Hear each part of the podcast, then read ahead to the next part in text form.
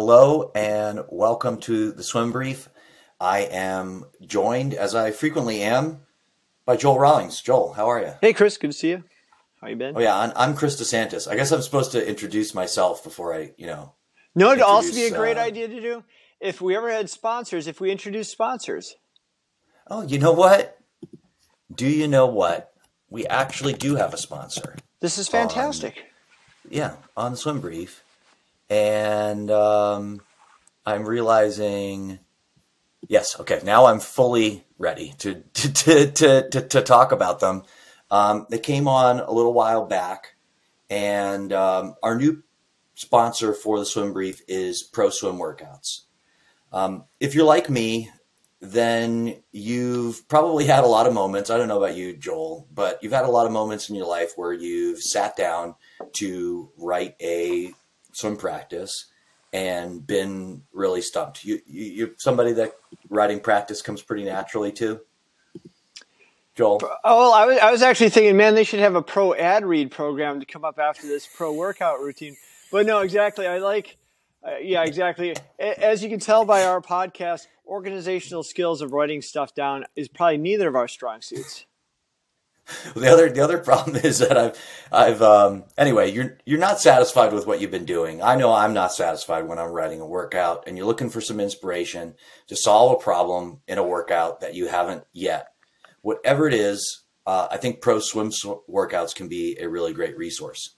It has practices organized by type of team, developmental level, type of workout, equipment needed, and of course, you know, whether it's in yards or short course meters or long course meters. So you can always find something that suits your needs. And I just want to say on a personal level, more than anything, I'm happy to have them as a sponsor because the guy behind the site, Nico Messer, you've if you've listened to this podcast for a long time, you've heard him. He's one of us. Um, he's a coach. He's got a lot of curiosity, and he's always looking for a, a way to get better. And that really is why he started Pro Swim Workouts in the first place. Uh, right now, Swim Brief listeners can get a discount on Pro Swim Workouts membership if you enter the code Chris D Coach. I'm sorry.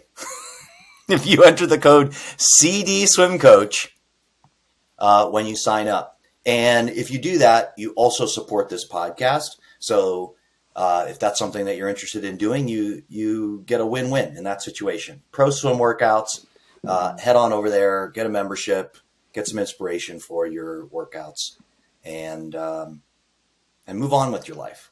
Right, Joel? Exactly. No, well done. That was, that was your first read. I think you did an excellent job. It, it is it, like you know, like like your first time parallel parking. Whatever you did there, you can buff right out. It'll be all right. No worries. We got it. well, you know, I, I will say, like, I really mean the, the, the personal part. We we've we've had a few offers for sponsorship here over the last year. Um, it's a pretty well listened podcast. I think we were up around seven thousand downloads last month, um, and I've said no to a lot of them.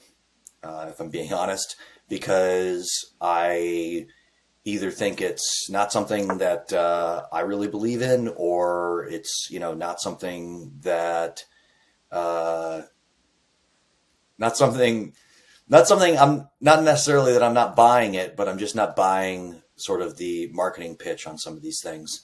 So um, we're pretty careful about taking on sponsors. But let's get into the podcast. We got a lot There to you go. talk about There today. Joel. Um, we want to talk about uh, the swim that uh, has been rippling across Shock the, NCAA world. world. Yeah, Yeah. shock the world. Leon Marchand, the, the, the swim that will force Chris to eat crow about Bob Bowman. Yeah. Um, and Joel's got a lot of stuff he's got ready to talk about in that. And then, you know, a couple weeks ago when we were on the podcast, we, we entertained a, a question from a listener and um, we got some feedback on our answer and we're just going to keep um, keep some of that conversation going because I think the question really is one that is on the minds of a lot of coaches. And, um, you know, we don't always go for the simplest answer. If you listen to this podcast, we're trying to go a little bit of a layer deeper than that. Uh, so we're happy to keep pursuing some of this stuff and uh, give the people what they want. But let's let's talk about Marchand first. Um, Joel, you've you've prepared uh, voluminous notes as you want to do. Yeah, yeah, exactly. What do you got to say beyond? Wow, that was a really fast 400 IM that somebody just popped off in a dual meet. Yeah, I I, I watched that. like a bunch of friends of mine started sending me the same clip, and it was like it was, it was just amazing to watch that. Um, and the the cool part about it was, um, you know, you start to watch it, and then you can get these clips of like uh, Bob Bowman talking about the swim and, and the lead up to the swim. So it's always kind of neat to like kind of get the recipe. Like you know, back in the '90s, like you could you knew you were going to have a friend if they could quote Slapshot, Caddyshack, you know, Stripes If they had those three, like we can be friends. And like if you watch a 400 IM like that, you're like, you, you, know that that guy can coach. You can just take anecdotal evidence, like from movie quotes or something. They know you're going to be a friend. See a guy that can coach a 400 IM like that. You know that something really amazing is happening there behind the scenes.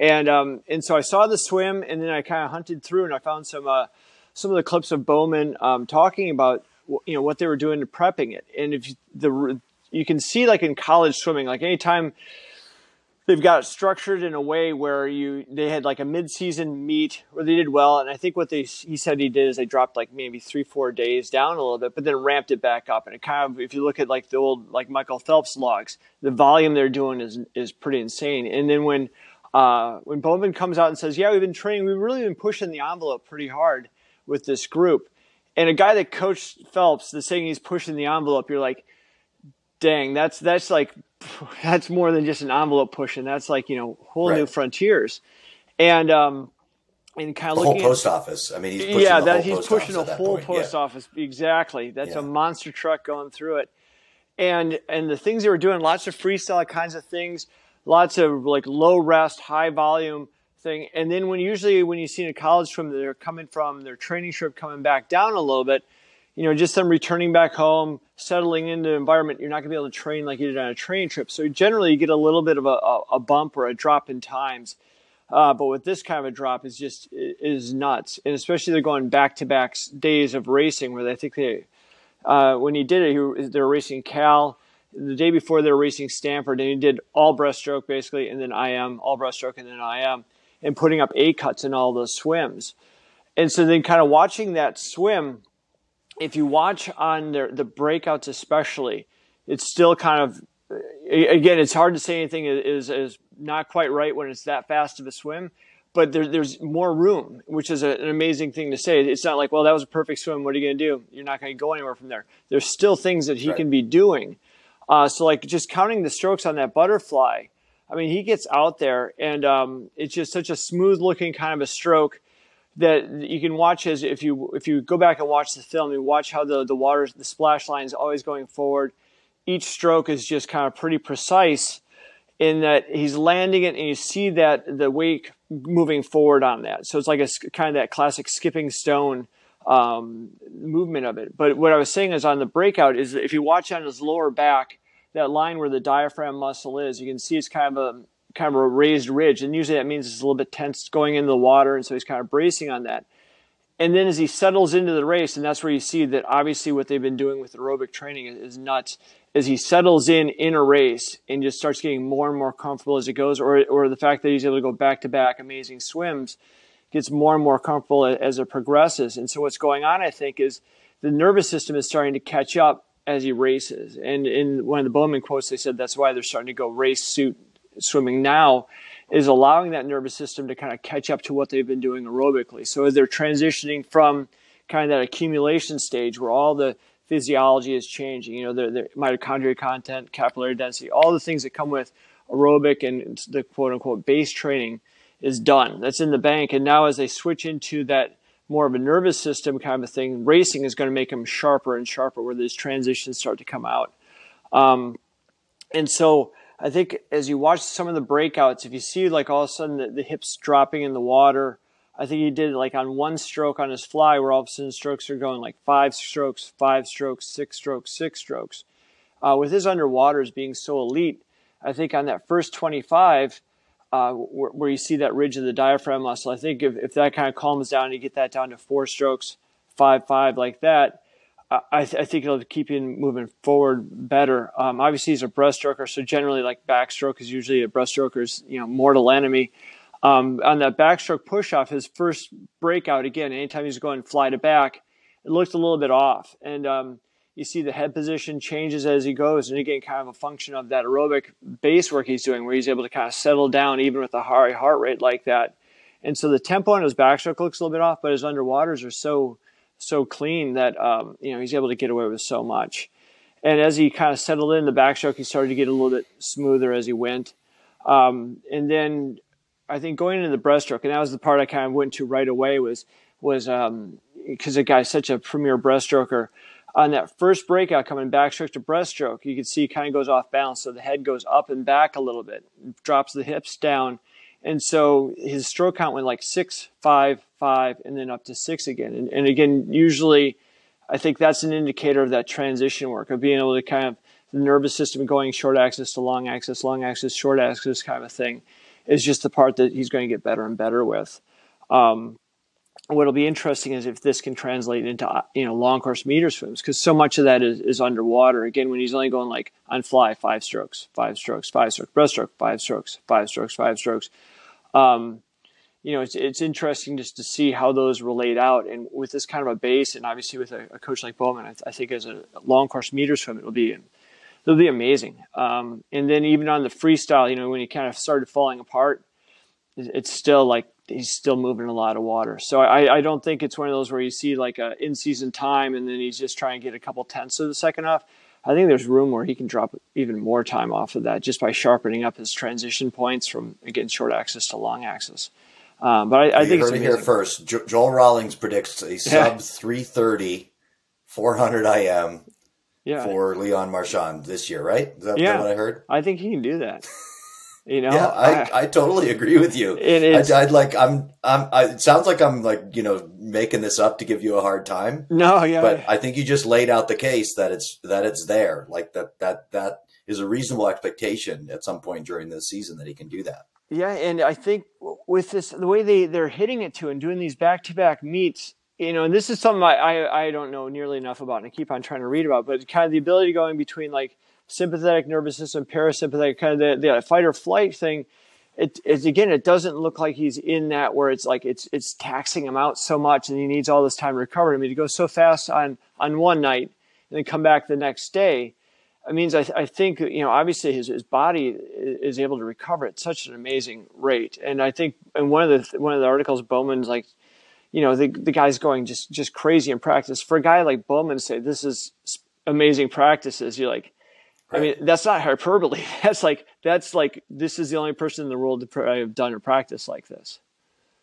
Yeah, I mean, so I think there's like a couple things I want to pull out from from what you said because I think they're worth um, they're worth discussing more. One of them is I I love the analogy of just looking at swimming through the lens of the nervous system because one of the things um, I have noticed over the years is that essentially what we are doing when we are coaching people in the sport of swimming is we're actually coaching them out of all of these sort of ingrained nervous system responses that they'll have when they're in the water, right? Because our like you think about when somebody starts learning to swim, all the instinctual stuff they do when they go like oh shit, I'm going to drown if I don't do this stuff. It's all really counterproductive mm-hmm. to swimming fast, right? Like you'll you'll go completely vertical. Right. right. Because yeah, because your your initial instinct is to do something that you've done on the ground, is what you're saying. Yeah, versus right. you do it in the water, right. it's counterproductive. Right, right. Yeah, all all yeah, exactly. All the stuff that's you know, like we basically we're not natural swimmers. Right. it's not it's not instinctually in there. And so all of our instincts are from being in a completely different environment. So you put us in this aquatic environment and instinctually, and you can see this now even in a swimmer who is swimming the fastest 400 IM right on anybody has ever swam, you can see remnants of this like nervous system panic that goes, for instance, I've got to tighten up my diaphragm because that's what's going to keep me safe or from drowning in this yeah. 400 IM, right? You know, like it's still in there somewhere. And that is endlessly fascinating to me um, as a coach to, to, to, to just observe that piece of it. Right. I, I think, yeah, it, just kind of thinking it through now. I mean, I, I, could nerd out on this for hours, probably, unfortunately. But the idea, like I said, like that first 25, maybe you overswam that fly a little bit. And then getting into that backstroke. If, if you watch that video, again, the head position of the backstroke, like you said, is just that classic, like the head comes up out of the water and kind of looks back towards the toes a little bit. It's, it's not much but it's enough. It's, it's like you said, it's that panic response that's deep ingrained. You know, on a, on a conscious level, he knows he's not going to die. On a conscious level, he knows what he's doing. But on that kind of the primitive brain or the, the lizard brain, whatever people want to call it, again, that, that basic function that we have of survival, you know, he's gone from butterfly, very, very fast, short axis, underwater, no air, hitting the surface right there for that, that split second, the primitive brain takes over. Look up, get your head out of the water, get your air and then he settles right back right. down. And and I think that's what makes the difference between an elite and a great, a great to an average, you know, all the way down, is the elite are able to kind of do that and get away with it because he's able to rebalance that backstroke within a half a stroke. His breaststroke, the same thing. What he does on his first stroke, coming from the backstroke into the breaststroke transition, it's a little bit higher than he normally would breathe. If you kind of look at that breath versus like the third or fourth stroke, the head position is subtly different, where he's off balance but he's able to rebalance onto one stroke. And and the really great breaststrokers I've seen are the ones who can do that. Obviously, like if they can get away with not doing it all, it's going to help even more. But for them to do that, um, in, like an average swimmer does that, they're they're going to be. It's going to take two, three strokes for them to rebalance. For a guy like this, he's taking only like five strokes for the length anyway. He doesn't have that kind of time. You can see. Uh, I think what really demonstrates how he was off balance on that first stroke going back to breaststroke is the stroke count being a little bit higher because he had to chop his stroke. If you see the tempo of the, the swim in the middle of the race, once he gets to the flags, he's like, I'm going to be off. And so all of a sudden goes quick stroke, quick stroke. And that's why he went to six and he's able to hit the wall perfectly. And again, something an elite level swimmer is able to do is they're going to recognize that this, this length, I'm going to be off on my, my touch. I've got to chop a stroke earlier. And so he chops it. So it's like, it's, it's basically like when you watch it, it, it's it's basically like you can do a whole course on how to swim a 400 IM based on what this guy is doing, and you can try to counter what is about to happen. But again, that that's the cool part about swimming. There's never going to be a perfect race because these things kind of creep in. You know, all of a sudden you catch a wave differently, you swallow water differently, that and it's going to affect the nervous system. It's going to affect again that primitive brain functioning. Yeah, Bob Bowman's next next ask ASCA talk, uh, a lecture on how to swim a 400 IM. Just freeze framing this video. Yeah. I think it's not a bad it's not a bad idea. Um, I would say the other piece of this, and you know, I, I do want to get to this piece because people listen to the podcast know um, I I dish on coaches. I I, I criticize. I, I, don't hold back. Um, and so I think you can also trust when I'm going to say something complimentary, and I'm going to say a couple really complimentary things about Bob Bowman. Uh, one of them is I just it, in some of the stuff you're referencing, the interviews and the talk around it, I I feel like I can see just personal growth on his level that he's showing up different in these interviews, and I, I wonder if you know there there was like he had some time to breathe, like when when Michael retired and he sort of because he had reached the absolute highest level you could in coaching swimming possible. There was nowhere to go but backwards for a little bit, yeah. right? Yeah, so yeah. he went backwards for a little bit. His backwards was coaching one of the top teams in the NCAA, but you know what I mean? Like huh. that's where he was. But uh, I find when you get those kind of moments, it does give you more time to think and evaluate than when you're just like trying to push up, up, up, up, up, and you're just like, oh, what's the next, you know, what's the next quad plan and like what am I doing for Michael, you know, this thing. So I, I can see that maybe he's gotten a little bit of time and space just to like work on himself. And just colloquially from talking to other people, um, they say that he seems like he's having a better time coaching, that he shows up on deck, you know, like differently in a, in a really positive way. Um, that he's you know, just sort of more open and enjoying himself. And I think that's great. And I, I also think that when I look at this Arizona State team, something that stands out is yes, like we've we've got to focus on Bowman, and Bowman does it again. And I totally agree with you. Like that says something when it says something about you when you coach the best person of all time. And then when you coach another person up to that level, it says a whole nother thing, right? That, Right. that, that level of consistency means something different. But I also see the way that, um, the way that he's brought some attention to his assistant coaches.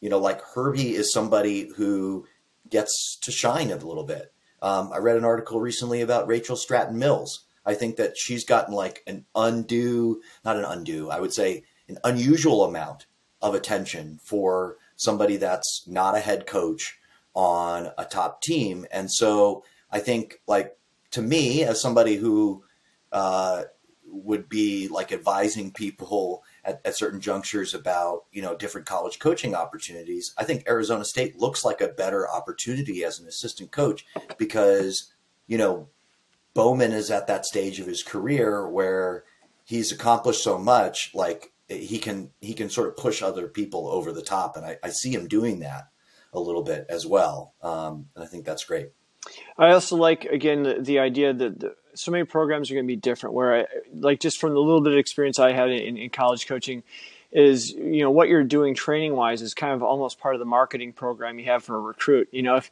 if you're if you're telling Right. your kids like, hey, we do a time six thousand every night, not getting any recruits. You know, and not that that's beneficial. I'm just using it as, a, as an absurd example. But the idea again that that he's laying it out that we're going to work pretty darn hard and we're going to shift it over and but if if there's a promise of success and you know this guy can deliver that promise there's a lot of people in the world that be like I'll do it just tell me what I need to do and I'll do that and I think it what's what's cool about this and looking at the Florida program and then you look at like um, NC State and UVA just the different kinds of programs that that are available like that where the, the UVA kids you know you can see it's a lot of neuromuscular kind of training lots of like quick stuff back and forth where their transitions are sharp, their turns are sharp, their starts are sharp. Uh, and this is one where I'm saying that his transitions are not sharp right now, but they're they're moving in that direction. So they're kind of switching to a different phase. And not that one's right or one's wrong. You know, you know that obviously that, that what UVA is, is dominating short course yard swimming, and it's re- really quick on the transition.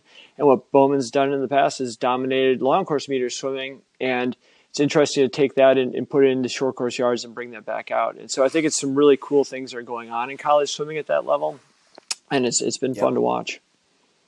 Yeah.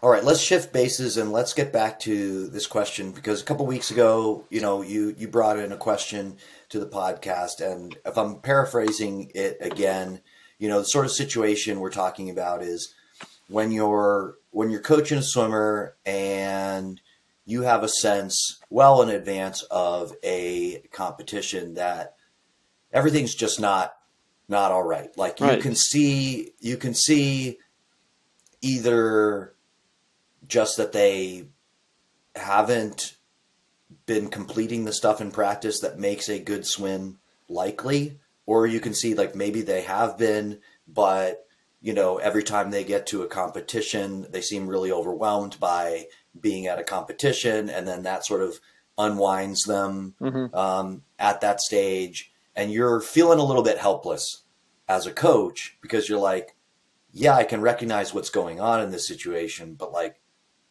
what can i actually do about it right like Right. what stage and, and i think we got into that conversation a little bit but you got some feedback um, from what we talked about on the Right. podcast and i wonder if you'd share that and then i think we're going to use that as a bridge to just talking a bit more Good. I think yeah. One of the things that uh, I was talking with this coach about was the idea. Again, you see, if kids are not invested 100 percent in what they're doing, emotionally or physically or whatever it is, you know, it's- just not a sport where you you know you can get by giving 98 percent because it looks it looks like 100, but it's not. Whether it's commitment level, uh, whatever it might be, and so you just kind of know that at the end of the line, the race isn't going to be quite there either. And if they already kind of know the races haven't been there in the past, then that next time it's not 98%. Now they're down to like 94%, 88%. So internally, it keeps on diminishing like that. And so I think when we were talking, this athlete is already like 15, 16, and you're like, as a female athlete, that, that might be it for the career then. Because it's really, again, I'm not saying that is. I'm just saying, just from what I've seen, is like sometimes like right that process keeps repeating we know Yeah. generally where it ends and, as and, swim and- coaches yeah, exactly. It is- here comes the mountain. The plane's going down. Uh, No matter how hard I pull the stick, it's it's going to hit that mountain. And so he's like, is there anything you can do to like, you know, pull this out, salvage this? Or if it's not, is there something that you can do, um, you know, down the line, you know, down the line meaning like eight, nine, 10, so that you don't have this happening again or as, as often. And so I think that'd be nice f- from, you know, your professional exp- expertise is the idea of like, what are some concrete things that a coach can do? You know, again, not to say it's 100% preventable, but maybe make it 80% less likely to happen, you know? Well, so I, I, I think about this question or a variation on this question all the time. So I have a lot of different things, places my mind goes as I listen to this. And I, I want to respect the part where, where somebody's going like, Hey, what's some concrete stuff I can do? You may be frustrated with my answer if you come oh, man. expectation. I, know, I just want to warn people. So much like top. that swim, and, I see where this is going.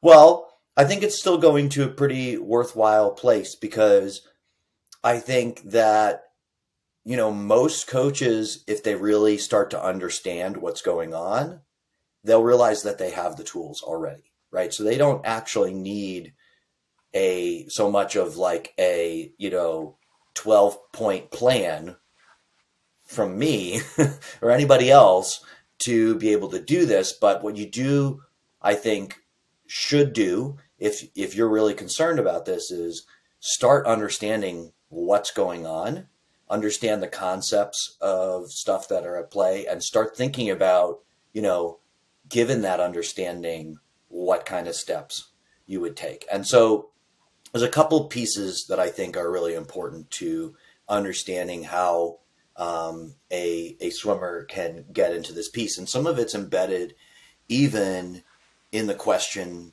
that you ask. Um, you know, you can see, for instance, that the swimmer is like emotionally protecting, right, against future disappointment or um, I think very, very often in the case of swimmers where, you know, like they're, they're kind of, they're showing up, but you're, you're thinking like their effort at practice is not what it should be. Mm-hmm. Um, or their attendance, they are showing up, but their attendance is not what it should be. Very often you have somebody who doesn't, who actually has pretty high expectations for themselves, but the way that they are motivating themselves to manage those high expectations is completely dysfunctional. So they're caught in a constant loop of they will probably say to you on some level like I I know I need to work harder. And you go like, "Well, you're not." You know, like you're not. Why aren't you doing it? Yeah. yeah. right? Your your your your blunt feedback to him as a coach is like, "You're not doing it." And yet so that they what they internalize is I, I, screwed up i need to find a way to get back to this right they start communicating to themselves in actually a very negative way and that's how they're trying to they're essentially they're they're, they're trying to inflict pain on themselves because they think you know more pain more gain so mm-hmm. i inflict pain on myself that's how i motivate myself to the next step and what their their brain starts to associate with the sport of swimming is pain. Well, human beings don't like being in pain naturally. Mm-hmm. Okay. Well, you know, I don't know if you've ever touched a hot stove, but you're not super motivated to touch it again right afterwards, right? You'd actually probably have to work pretty hard to psych yourself up. And uh, so a lot of swimmers are essentially um, trying to summon up the motivation to keep getting themselves to touch a hot stove because they go, I need to do it. I have to do it. I must do it or else, you know, and if you ask them like, or else what, you know, usually the thing on the other end is mom will be disappointed in me. Um, coach will be disappointed in me. I'll be disappointed in myself. Right. Um, and that is how they are getting themselves like psyched up. And over time, that is building a relationship between anticipated pain or actual pain and the process of motivating themselves to do swimming. And at some point, they're going to go, Why am I trying to psych myself up to get hurt? And when you say like, uh, that doesn't make any sense. If we can step back for a second, so I, I just want to clarify for everyone too and myself, like when you're saying pain now, are you talking like the physical pain of practice, the physical pain you put yourself into in a, in a set or in a meet, or are you talking about the emotional level of pain that, that is also going to be in part of swimming? So when you're, we're saying pain, what, what are you kind of? I'm saying emotional pain. Okay. I'm saying I'm saying like they're they're they're they're trying to make themselves scared, mm-hmm. right? Like they're they are inventing, they are constructing a situation where they have to be scared of not doing something, right? So like, okay, I should be scared of not coming to practice. That is how I will motivate myself to get to practice.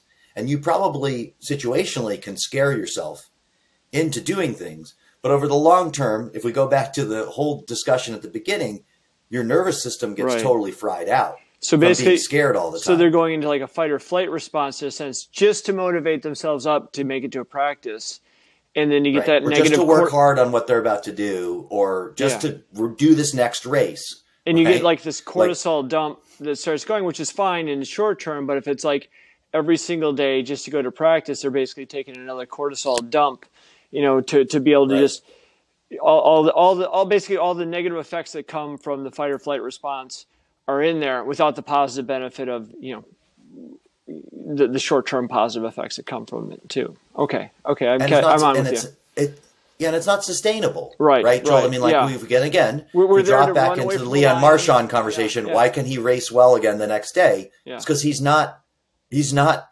assaulting his own nervous system to yes. swim that 400 IM. That's, all right, that's very clear right? now for me. Yeah, thank you. Yeah, good. Yeah, so understanding and like I I I was reminded by uh, about this earlier this week um, because you know Brett Hawke has gotten um, for his podcast he's partnered up with ASCA and now they're releasing old ASCA talks uh-huh. as podcasts and I'm just like I'm not listening to them. I'm but I'm you know I'm consuming the clips uh-huh. on social media. And there was a clip of Sam Freas, and it made me think of um, R.I.P. Sam, by the way. Uh, uh, one year when I was in Denmark, you know, the Danish coaches clinic, they would they would blow all their cash on one person. Yeah. So one yeah. year I went to it, it was Dave Marsh. Another year I went, it was Sam Freas and there would basically be no other presenters, and you would get one person like six times. Yeah. Over the course of a couple days, so I got a lot. I got like a mega dose of Sam Freas, and one thing that he he talked about that weekend that has stuck with me ever since was he's saying like sometimes you're coaching a swimmer, and you, um, you know, you get them to do a level of performance that they're emotionally completely unprepared for.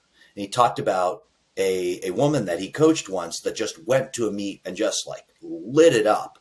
Yeah. And he said it was probably the worst thing that ever happened to her because she was she wasn't really ready. Like in, in some ways she was ready, obviously, since she did it, but the aftermath of it was so overwhelming for her. She was sort of so unprepared mentally for what would come afterwards mm-hmm. that it took her a long time again to swim well, you know, to sort of unwind some of that. And I, I, I think one of my central theories, again, this is the second point to understanding this is in swimming, we've become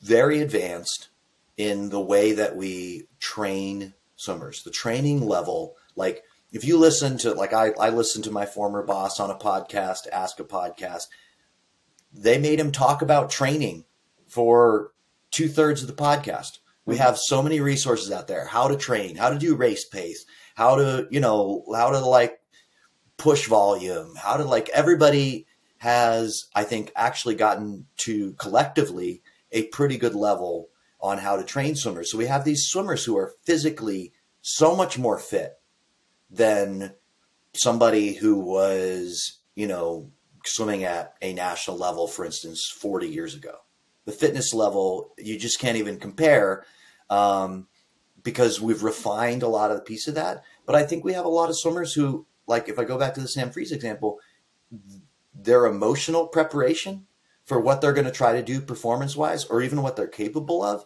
is not in line. It's completely imbalanced with their level of physical fitness. Um, and that's because we haven't built it into the plan that most people have for training swimmers. Right.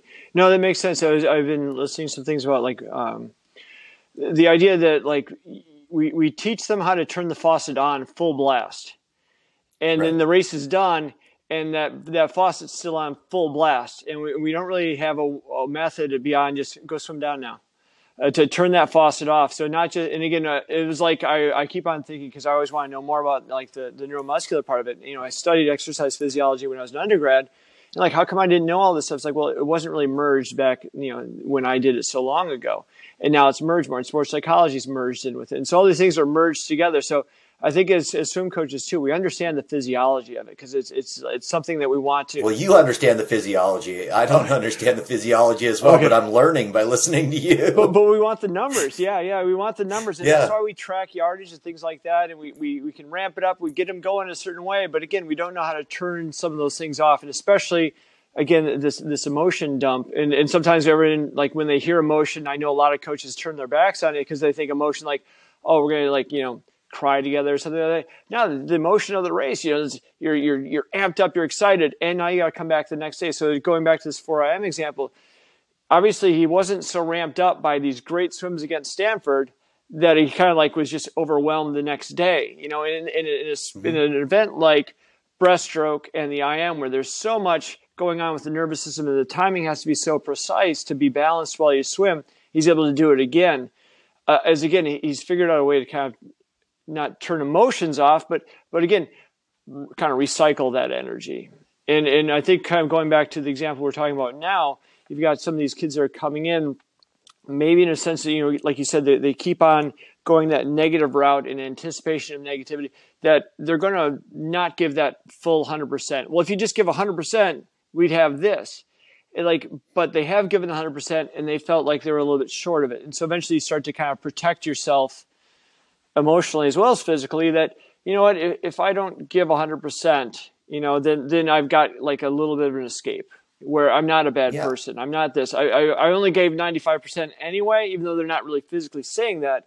In their head there's kind of like like you said it protects their their their, their ego it protects their emotions it protects themselves from from yeah. that. Yeah yeah, I would see a lot. I mean, a lot of swimmers end up getting into ego protection mode. Coaches end up getting into ego protection mode because they're like, they want people to know, like, hey, this is not my fault. You know, like that this person is right. You know, having such a bad time doing the sport of swimming. Like that's not on me. Yeah. Like I, you know, I, I did what I was supposed to do to to get them ready.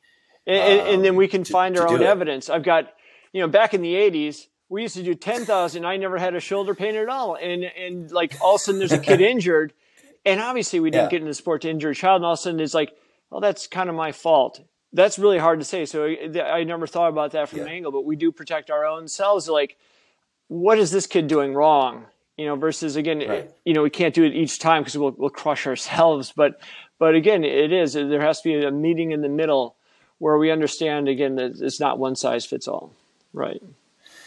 Yeah, well, I mean, I think, and I think you lend one more good analogy to all of this is like I I would say look at even some of this emotional preparation stuff as as like a, a, sequence, right? So if we look at the physiology side, like if you were developing a long term plan for an athlete, mm-hmm. you would have an idea, you know, like roughly how you want to train them when they're eight years old, they're nine years old, like as they mm-hmm. transition to get older if if they're you know a high school age kid and you're trying to train them for a national level of competition you know like what does the training plan look like i think most people have an idea of that and you also maybe you have technical progressions right you have like okay freestyle here's sort of where i want somebody to be skill wise when they're an eight and under, and here's what I would like, you know, consider like a functional level of skill skill knowledge when they're a high school age number. It's the same thing for emotional preparation, and like like I said with the the skill progression, if you if you have somebody that is totally imbalanced in their skill progression and you're making them do a 10,000, yeah, for most of us, we know that equals a shoulder injury. Right? Where they have something really dysfunctional in the way that they move, and you make them do it over and over and over and over again. Same thing applies yeah, to the yeah. emotional side of it, right? Where if they come up through your system motivating themselves completely dysfunctionally on an emotional level and then they get to a point where they need to motivate themselves to practice eight nine ten times a week and show up to a meet every weekend mm-hmm. well that's like a lot of reps to put on a dysfunctional motivation system yeah right? and that then that can lead to injury injury of the mind you know and, and their um, interpretation of what's supposed to occur at meets too i think is really good because as, as a coach we're like uh, this is you know october little whatever meet you know it's like and in your head it's like yeah whatever you but in a kid's mind this could be their biggest thing this is oh my gosh the coach expects me to be at my peak performance right now and and um I think sometimes uh, we we tend to not explain enough, and sometimes we way over explain, as a case in this podcast. the uh, the idea we always over explain. We should call this not the swim brief, but the over explained swimming podcast. over explained brief, yeah. Yes. And so, um, yeah, I guess that's the idea. Again, um, I, I go back to one of the first coaches I worked for. You know, he was uh, two tours in Vietnam, and he would always like have these meetings after each session of a meet and like, oh, why are we doing this? And he's like, the guy know the battle's over. And and I never thought about that until I started thinking about the context of this, where you got to let them know the emotions is okay to turn that faucet off. It's also okay to know going into that this battle, this is the this is the goal of the battle. So once you get out and race. And going back to this clip of, of uh, the 400 IM, that's kind of what, what Bowman set up too. Is like we're racing in our tech suits now because we're going to catch up, and this is what what to expect and this is what we're going to do. So we're kind of laying out the emotional, like, this is all the, the, the bar I want you to jump over is only going to be two feet off the ground. You know, let's just right. jump over that versus, uh, again, a 10 and under, a 12 and under kid where every meet, the bar is six feet high. You've got to get over that. And when they're 10, 11, 12, you know, the next day they're already taller than they were yesterday. They can keep jumping that bar. And then when they hit 13, 14, 15, 16, and as coaches, we all know it's coming. Uh, you know, but it's, it's, I think sometimes we fail in, the, in that we got to let them know it's coming too, in a sense, not in a negative way. We're like, you're going to have to, it's like, this is going to be the adversity that's ahead, and this is what we're going to do to overcome that adversity. And you just kind of stay with doing this. And, and like you're saying, instead of making it a pain, the pain of training is like, what's on the other side of it, you know, and, and again, focusing on that. And I think a lot of times yeah. when I hear coaches, they, they they kind of focus on the pain. Let's go hurt, you know. We, let's go, you know, tear their hearts out. Let's go, whatever it is. Versus the, hey, you guys are nervous. You're supposed to be nervous. It's a big meet. It's okay. Uh, it, right. and letting them know that whatever they're right. feeling, there's nothing wrong okay. with you if you're nervous. In fact, there's something right with you right now. if you're nervous, exactly. You know, you, you put a lot yeah. on the line here, and I think sometimes like there's no fear. You know, it's no fear kind of thing, and it's and I right. think what you're saying is again, it, it might work for one kid in 40, uh, you know, but it's it's not going to work for every kid. Yeah, I have, um, and I, I, I think we'll save this for a later podcast. We always got to tease something for the future, but um, you know, I think in teaching some of this stuff, you know, as, as I said, one of the reasons why I think it's important to actually understand the concepts on the front end is because if you understand the concepts, then you have the you can do the first step of any of this, mm-hmm. teaching any of this to a kid is you can be empathetic to them. You can go, "Hey, I think I know what's going on is it this? You know, like, or you can be like, it's this. Correct yeah. me if I'm wrong. Yeah. You know what I mean? Some version of that where you go like, hey, let me offer you like an explanation for what's going on here. That's not like you are bad and you should fix that. Right. You know, like to somebody who's completely exasperated, who's probably, you know, at the end of the race, they are disappointed in how they swim, and then you've given them a list of things that they should do to improve, and they're thinking, their motivational structure is such that they're thinking like, oh my God, how much pain am I going to have to go through to do that? The things that he just listed to me and what I did already wasn't enough. Right, right. You know, so like, so there's a whole, there's a whole conversation to be had about that piece. And I actually, as we segue to the um, conclusion here, I want to, um, I'm going to tease an announcement also, which is I am debuting my first ever online course um, it is the first of five in positive psychology in coaching. And um, I have been, this is a thing that I've been talking about doing for a long time. A lot of people, including Joel on the other end, has, you know, have, have come to me and said, like, hey, Chris, you should do this. Um, and I am doing it. Uh, there'll be a formal announcement about that coming on Monday. That is Monday, January 30th. Um, I'm going to open up registrations for it. It's going to be a six week live course, uh, an hour each week. Um, and the cool thing about it that I always tell people is, you know, when I tell the story of positive psychology, Marty Seligman, who is the one of the sort of founders of the field of positive psychology, it took him 30 years to get from a theory of learned helplessness to a theory of learned optimism, which is one of the foundational ideas of positive psychology. You know, he you can learn most of what you know what he knows by reading a book that he wrote called Learned Optimism, and um, now I get to transfer some of that knowledge to people in an even shorter time frame, and that's just kind of a cool thing about the human experience is that we're constantly learning things and stuff that took you know like the computers of 50 years ago that took you know all day to like do a simple math equation right? We all have like a million times that power on our phone right now. So we have um, the power to share some knowledge around this stuff um, and i'm finally getting out there and doing it. So i'm really excited for people to come in on that. There's also going to be an opportunity to get certified um, in positive psychology and coaching, it's a little bit more intensive, and there'll be more details on that when I announce everything as well. But I'm really excited about it. Um, I've I've sent out a message to a few friends, um, gotten a really positive response around it, and uh, I wanted to tell people here that listen to the podcast as well, so you have the opportunity to anticipate.